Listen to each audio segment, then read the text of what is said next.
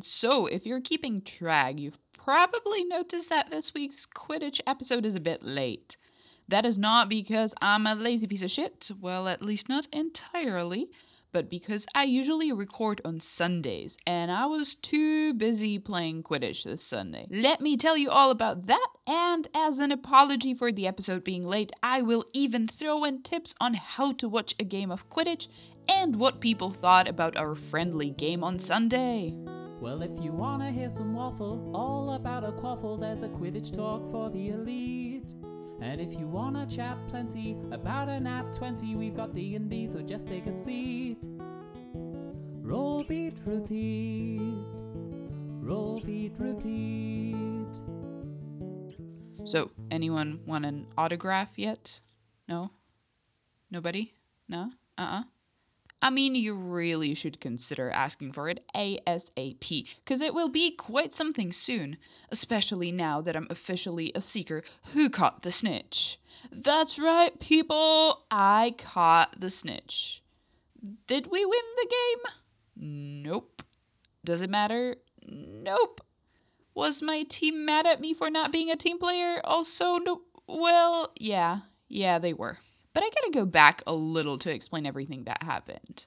So, you know, my home team, Prague Pegasus, of course you know them. I won't shut up about them. That's how amazing they are. Prague Pegasus was invited to play a friendly game with Žatecké Zlatonky, or Žatec Snitches, who are an amazing group of super talented young players, and one day, one day, they might be able to kick our asses. But not this time. Oops. I guess I just spoiled the ending. In any case, Prague Pegasus were standing 23 strong and were up against a team that surprised everyone at the last Czech National Championship when they almost snatched the bronze medals. Last Sunday, the day was scorchingly hot, but none of us particularly cared. We wanted, no, no, we needed to play some Quidditch. We would not care if we had to play all the way down in hell for Satan himself while hellhounds were cheering us on as long as we got to play. That's how much we were looking forward to playing. So each game of Quidditch starts with the four balls, three bludgers, and a quaffle lined up on the midline and both teams at the keeper line. Midline is, well, I'm sure you figured that one out, in the middle of the pitch, and keeper lines are two lines indicated the start of the keeper zone. Keeper zones are super important because the keeper of the defending team cannot be beat. Huh, I know, right? That's no fun. And also cannot be tackled while they're in their keeper zone. Back to starting up the game. Balls lined up in the middle, players lined up on the keeper line. The head referee asks each team if they're ready. When they confirm, the head referee shouts three commands Brooms down! You must put your broom on the ground and prepare to run ahead. Ready? You can assume the most advantageous position for takeoff while keeping your broom on the ground. And the most important command that gives every Quidditch player goosebumps Brooms up! On the b of brooms up, you sprint forward trying to grab the quaffler if you're a chaser or a keeper, or more importantly, the bludgers if you're a beater. Chasers don't all go running for the quaffle, because that would result in a giant ball of humans and brooms and broken body parts, uh, most commonly heads. Usually, you would have the fastest runner go for the quaffle and then pass it over to their teammates. With beaters, it's, uh, once again, a lot more exciting. You have four beaters, but only three bludgers. And as much as I believe that every person should have a bludger in real life to face beat all the negative assholes, only three beaters can get one in a game of Quidditch. This is super important because you want what's called the bludger control as soon as possible. It can even be the deciding point of the entire game if you want to go into extremes. And as a beater, you should always go into extremes. Bludger control essentially means that both your beaters have a bludger, which is a massive strategic advantage. So at the beginning, you would usually have one contested bludger, two beaters are going for that one, and two uncontested, only one beater is going for that one. So Nikki's tip on how to watch a game of Quidditch, a Brooms Up edition. Don't try to look at all the balls at once, you can't. Really, you can't. Unless you have four eyes and are able to get each one focused on a different ball, you will simply not be able to see everything. You can either focus on the quaffle fight, which, as I said, is a big ball of people, or you can focus on the most interesting part, which is obviously the contested bludger. Now back to the game. Imagine Prague Pegasus in their beautiful blue jerseys on their keeper line. Žatecké Zlatonky on theirs. The tension can be felt in the air. Also, the heat. The heat can be felt in the air because it's really, really hot. Brooms down! Heartbeats can be heard. That's how quiet it is. Ready? The crowd whooshes as players grab their brooms and their knees lift from the ground. Brooms up! Bits of dirt are kicked into the air as the two teams sprint forward. Zlatonky are doing very well considering the fact that they're playing with less than half the number of people that we had. They even make us take a time out when we're both in snitch range, which means being within 30 points of the other team.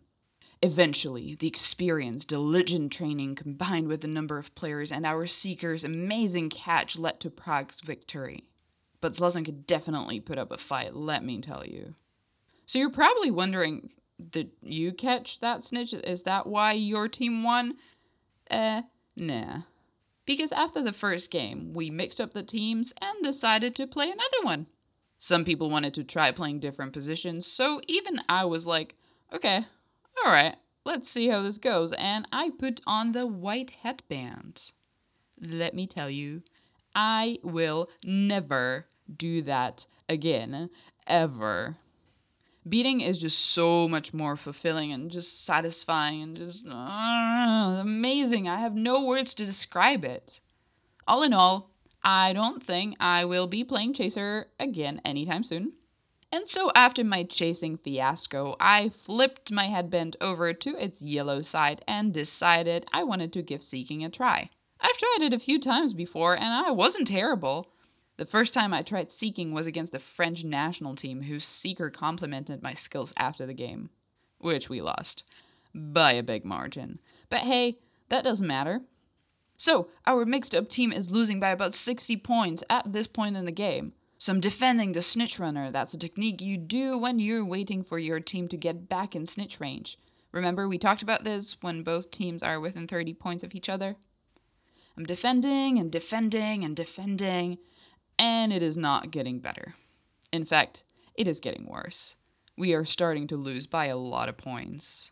Also, it is getting hotter and hotter. So I decided to do a thing. Not a very team playery thing, but a thing nonetheless. I got beat out. I'm going back to hoops. I tap in. I see the snitch busy with the other seeker, so I go for it. And it worked! I don't think I've ever been so happy grabbing a ball in a sock. It felt amazing. Yeah, we still lost, but we caught the snitch, so we didn't lose by that much. With this, let me throw in another how to watch a game of Quidditch tip. If you're confused what's happening on the pitch, it is most likely because you're trying to see everything. We established that you can do that. So, the easiest way to watch a game of Quidditch and not get lost is to pick a headband color and just follow that one it will suddenly make a lot more sense. Not perfect sense, no way, but a lot more sense, trust me. So after my glorious catch, we went for a dip in the river, sat around the fire, ate some bread, and sang Take Me Home Country Roads. And also, I found out I was allergic to spider bites, which I got two of but it was amazing to play again after the virus break. So, those are my most memorable moments, but I have plenty more to share from other Quidditch players, so here they are. Sunday's Friendly was my first real game of Quidditch, and it couldn't have been better.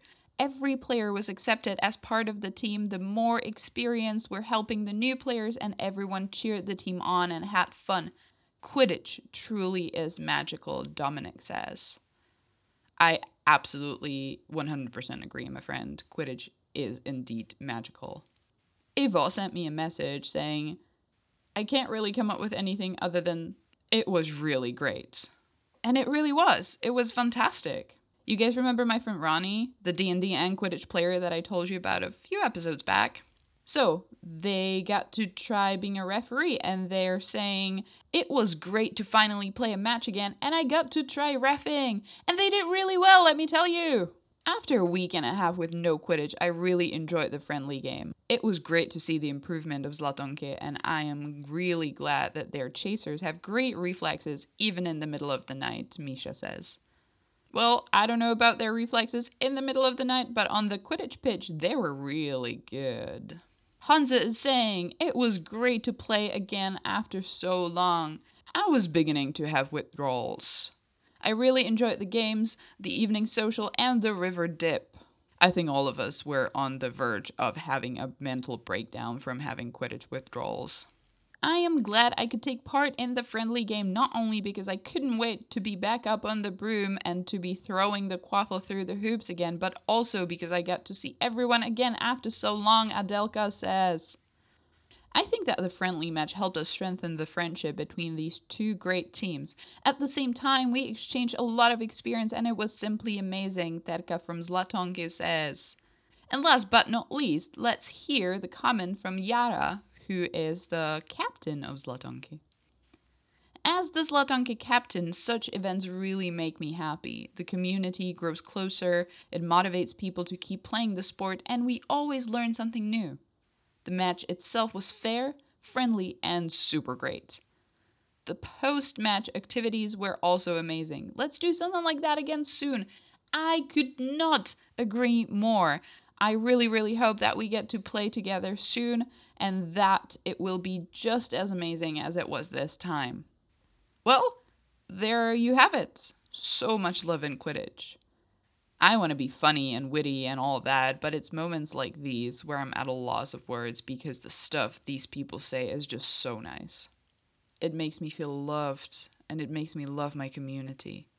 You guys are great. And so are you, my dear listeners. I hope you will forgive me for posting this episode a week late, and I promise to compensate for this by uploading the next one early. Have a fabulous day, everyone!